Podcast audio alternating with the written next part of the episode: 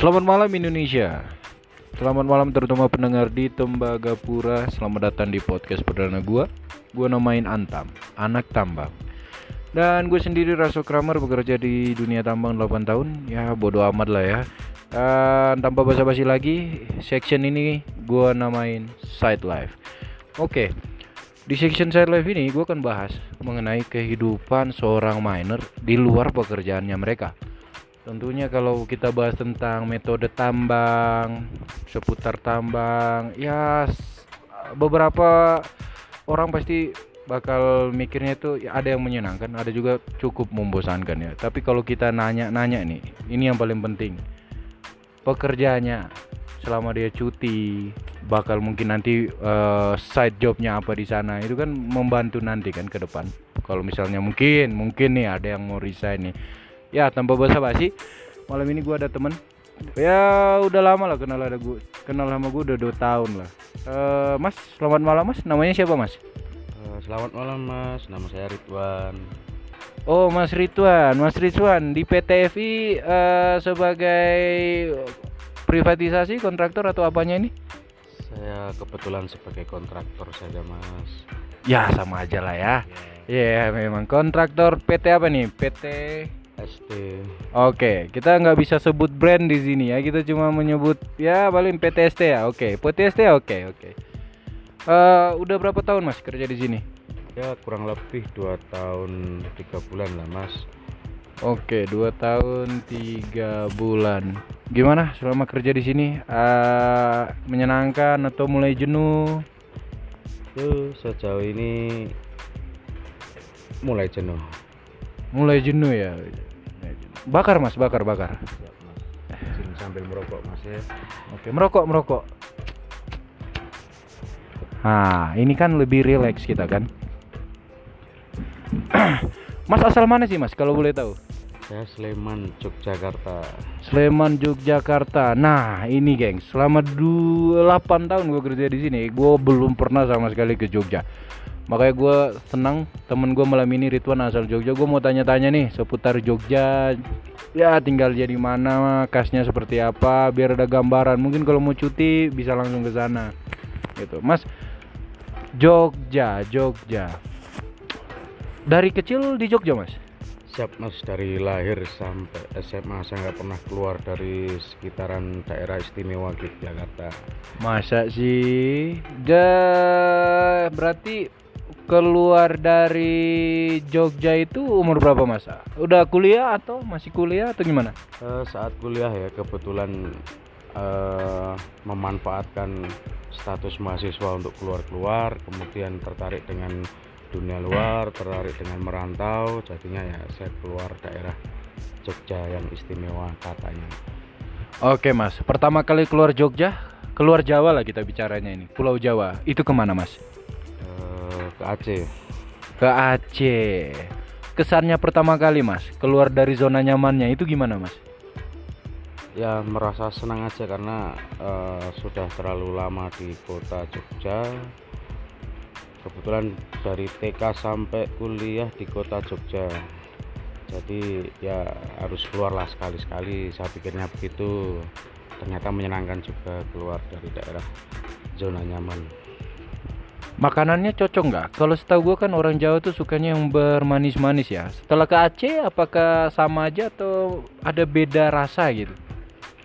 Ya beda rasa lah mas, beda jauh sekali karena kemungkinan di Aceh juga nggak kenal gula, jadinya masakannya kurang gula itu yang pertama kali.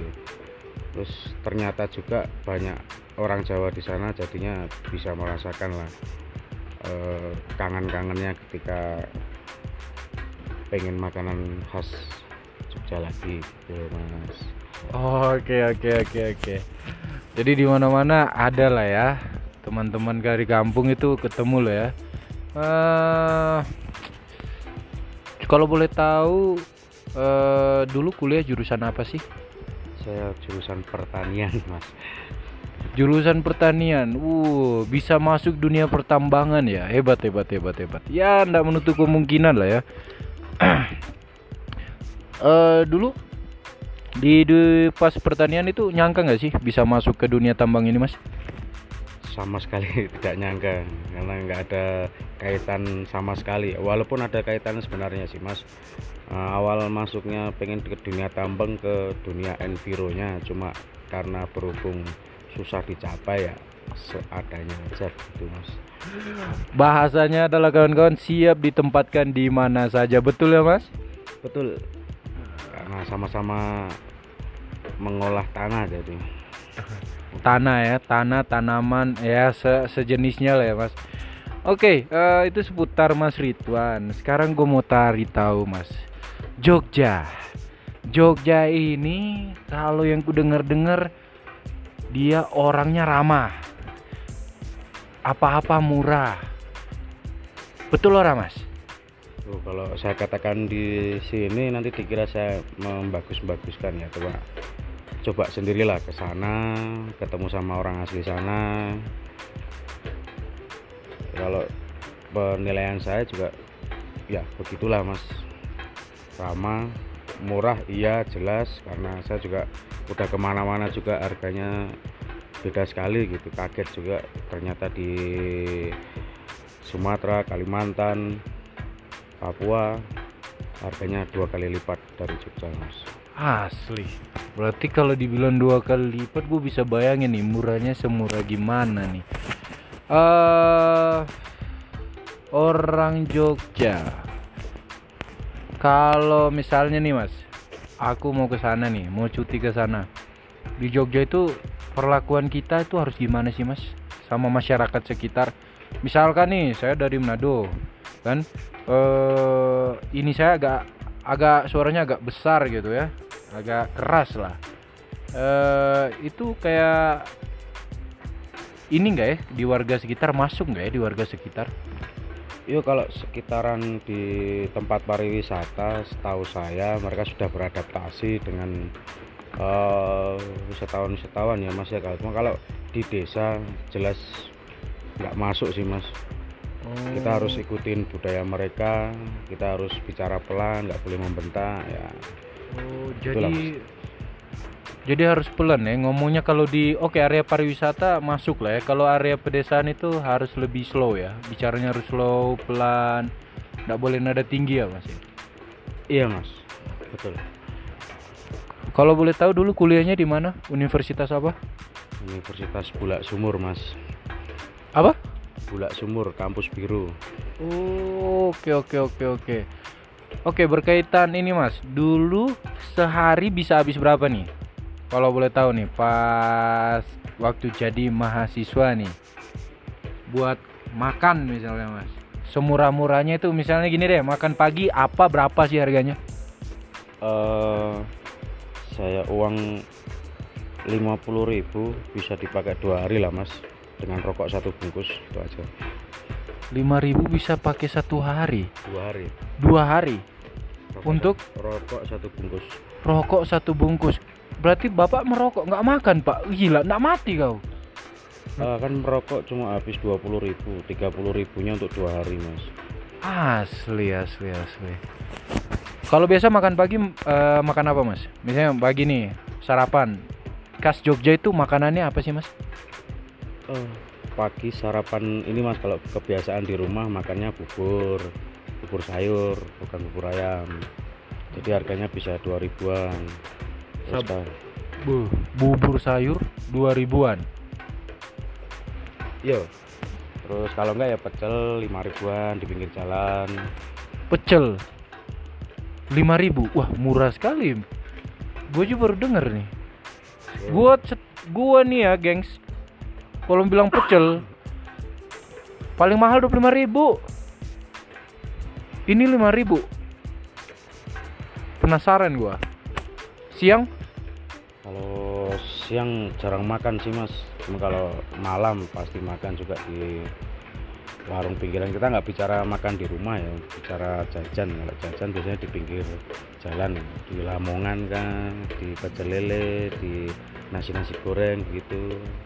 Atau kalau terkenalnya di sana tuh ada burjonan atau warmindo kalau sekarang. Itu ya habis-habis 15 lah sekalian nongkrong. Gini mas saya mau ke Jogja nih sebagai turis nih. Bukan turis iya turis lah turis lokal ya kan? Mau cuti ke Jogja ada saran nggak? Gue ke jalan mana untuk kuliner? Terlalu banyak mas kalau kita bicara kuliner di Jogja. Masnya tergantung pengennya pengen makan yang kayak gimana gitu loh. Ada yang manis ada yang pedas ada yang tanpa rasa tergantung tuh seleranya. Gitu. tanpa rasa udah kayak makan di mes aja di sini ya tanpa rasa gitu. Gitu. Mas nah mas. Aku pengen makan eh, makanan khas Jogja mas. Saya ke mana misalnya? Kalau makanan khas Jogja kalau kita bicara biasanya gudeg ya kita bicara gudeg paling enak paling komplit itu di utara kampus UGM itu pusatnya. Jadi kalau mau ke sana cari warung-warung yang rame nah itu pasti enak mas Oke oke oke. Kalau mau cari oleh-oleh mas, gue mau cari oleh-oleh mungkin I love Jogja. Misalnya nih mas di Bali tuh ada nggak ya? Kayak mungkin kayak di sorry di Bali tuh seperti apa ya? Jogger gitu. Di Jogja ada nggak ya? ada mas. Ada namanya Dagadu. Semuanya terpusat di Malioboro. Mas kalau ke Malioboro mau cari oleh-oleh mau keluarin uang 10.000 sampai 5 juta ada di sana mas Dagadu, Dagadu ini apa sih? Dagadu itu hmm, semacam jogger begitu mas joggernya Jogja Oh dia kayak seperti tulisan-tulisan bermakna gitu ya? ya tulisan-tulisan kurang bermakna sebenarnya Bahasanya konyol mas. rasanya konyol Eh, agak-agak ada asunya sedikit gitu ya? ya sidik-sidik kayak gitu Boleh boleh mas. Tempat wisata nih mas. Kita bicara tempat wisata di Jogja. Selain, oke pertama gue gue mau tanya nih, Candi Borobudur itu memang di Jogja bukan?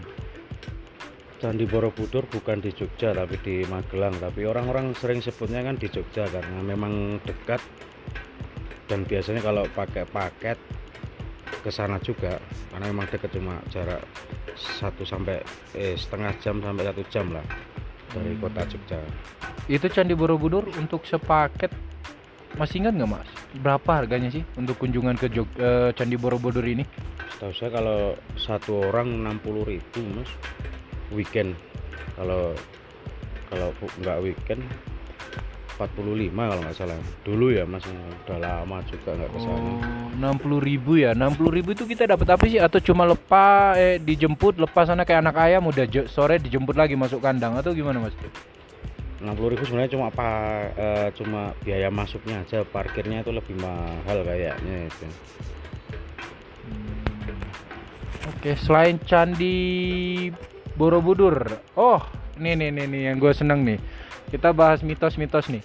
Pantai Selatan, apakah betul nggak boleh pakai baju warna hijau mas? ya eh, kalau dipikir dari filosofinya kita pakai pakaian hijau kalau keseret ombak pasti nggak kelihatan tuh mas secara logikanya ya Oke oke. Kalau secara mistisnya memang betul mas kita pakai pakaian eh, pakaian hijau kaos hijau atau celana hijau gitu pasti ditegur sama warga sana Oh itu pasti bakal ditegur ya, nggak akan dibiarin ya. Iya. Tapi kan ini ada juga yang kabal-kabal nih mas ya, ibaratnya yang nakal-nakal pengen ngetes gitu ya kan. Mungkin pakai baju hijau tambah ayat-ayat ya nggak gitulah. Itu gimana itu mas? Itu pernah ada kejadian nggak mas? Setahu saya sering ya mas orang ngetes-ngetes begitu karena eh, beberapa kali saya lihat di berita juga eh, begitu mas orang yang keseret keseret ombak itu biasanya pakai kaos hijau biru larut nah itulah mas biasanya nggak boleh Tapi untuk berenang sendiri di situ, aktivitas water sport bisa nggak? Mungkin surfing gitu toh? Atau tes lawan ombak, nyelam, tenggelam atau apa gitu bang? kalau nyelam tenggelam ada mas. Cuma kalau mau tes tes tapi. Tapi kalau di sana eh, kalau di pantai selatan khususnya daerah Parangtritis Parangkusumo Parangdok karena itu pantai lepas jadi ya nggak bisa lah main air cuma kecah-kecah doang istilahnya. Oke oke, berarti ini termasuk pantai yang di sakralkan bener nggak pak yo karena pada malam-malam tertentu kan di situ banyak ritual ya mas yo kalau mau coba-coba lihat ritual-ritual coba ke malam Jumat atau malam satu suro atau ah, banyak lagi lah mas. Oh yang paling rame itu sudah. Ah gue penasaran nih. Pernah nggak ngalamin kejadian mistis oleh mas sendiri di Jogja?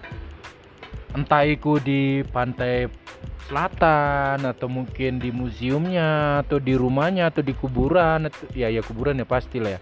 Di mananya gitu pernah nggak mas sih? Eh, sering mas. Oke misalnya di mana mas? Eh, saya pernah ke daerah wisata gua ya, gua Cerme namanya kalau mas pernah dengar namanya gua Cerme di daerah mana tuh Ah, Imogiri dekat pantai juga. Oke oke jadi itu gua sebenarnya bagus mas buat ini toh kita eh, apa masuk masuk gua di dalamnya ada air water cave lah istilahnya. Cuma kita bisa jalan di situ dari lubang pintu satu ke lubang pintu berikutnya ya sekitar sekitar 6 kiloan lah. Kalau mas ke sana puas lah kalau mau ke sana. Cuma cerita mistisnya banyak juga. Oh yang mas alamin?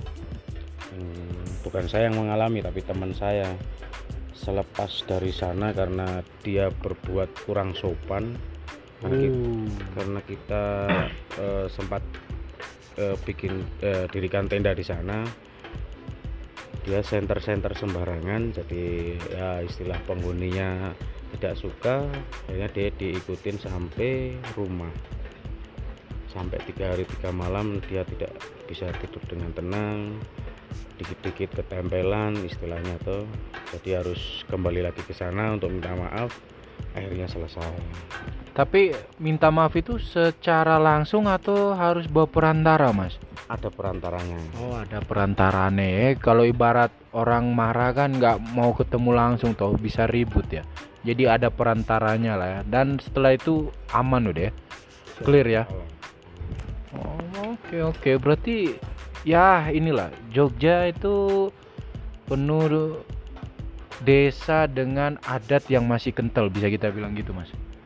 eh ya kalau di pinggirannya ya mas cuma kalau di udah di tengah kota sudah banyak bukan penduduk lokal juga karena sudah ini toh beralih fungsi juga daerah kotanya jadi ya separuh-separuh lah mas Paru-paru lah ya. Oh iya iya. Kopi kopi. Kalau gue boleh tahu nih, di Jogja sendiri nih, dia eh, penghasil utamanya apa sih? Penghasilan utama kota Jogja ini? eh karena Jogja juga kota pendidikan kota pelajar lah istilahnya mungkin dari tempat-tempat kos dari eh, kuliner sama pariwisata ya. pariwisata yang paling besar sebenarnya Karena nggak ada daerah tambang tidak ada daerah pabrik pabrik mungkin ada cuma home industri atau industri kecil lah Gitu. Oke oke. Berarti mahasiswanya banyak ya mas di sana? Eh, kita hitung kampusnya aja nggak bisa kehitung ya mas apalagi mahasiswanya Masem. Banyak saking banyak itu banyak temanku ndak balik-balik mas. Eh, kayak betah di sana mas. Mungkin udah 8 tahun minta S1 S1 nya nggak tahu ke mana mas. Ya gitulah mas. Tuh banyak juga teman saya juga eh, kuliah nggak selesai dia akhirnya hidup di sana cari orang sana akhirnya menetap di sana. Kebanyakan sih begitu. Kalau enggak dia kuliah selesai kerja sukses beli rumah di sana. Kebanyakan sih begitu. Oke. Kayaknya agak agak-agak gimana ya mau ke Jogja saking nyamannya ya. berarti wah enak banget ya nggak bisa kebayangkan gitu guys. Eh satu hal terakhir yang menarik tentang Jogja Meng- dari Mas Ridwan sendiri itu apa mas? Apa ya? Bikin bikin yang bikin kangen lah sekarang di Jogja. Ini udah berapa lama ndak cuti mas? Saya baru kurang lebih enam bulan tujuh bulan lah mas nggak balik. 6 bulan 7 bulan ndak balik Jogja ya oke. Yang ngangenin dari Jogja apa mas? Suasananya mas dia kotanya nggak pernah mati 24 jam. Jadi mas mau pergi jam 2 malam jam 3 malam di sana masih ada kehidupan masih banyak keramaian. Yo ya di pinggir-pinggir jalan lah mas. Nongkrong nongkrong itu yang bikin kangen sih sama teman-temannya. Kita bicara soal dunia malam oke balik ke dunia malam nih. Dunia malam ini kan banyak. Ada akustik ada ibaratnya ya yang 17 tahun ke atas lah. Aku kita free free lah kita bicara di sini. Sarkem mas. Sarkem aku ini cuma datang temen datang. Ada temen dari Jogja. Sarkem sarkem sarkem. Sarkem ini opo sih mas? Nggak orang orang ngerti lah gue sarkem ini opo mas? Sarkem sebenarnya ada nama tempat ya memang dulunya di sana memang banyak penjual kembang cuma eh, lambat laun lambat laun arti kembang ini lain. Kembang kan bahasa Indonesia bunga. Iya, buat kuburan ya. Ya, buat kuburan. Dulunya sih buat penjual uh, banyak penjual itu kami karena lambat laun arti bunga dilebarkan jadi bunga yang lain, Mas. Bunga desa. Yo gitu mas, walaupun saya cuma mampir satu kali dua kali cuma untuk lihat-lihat karena kalau orang datang ke Jogja juga tanyanya sarkem makanya saya cuma mau tahu aja dulu mas.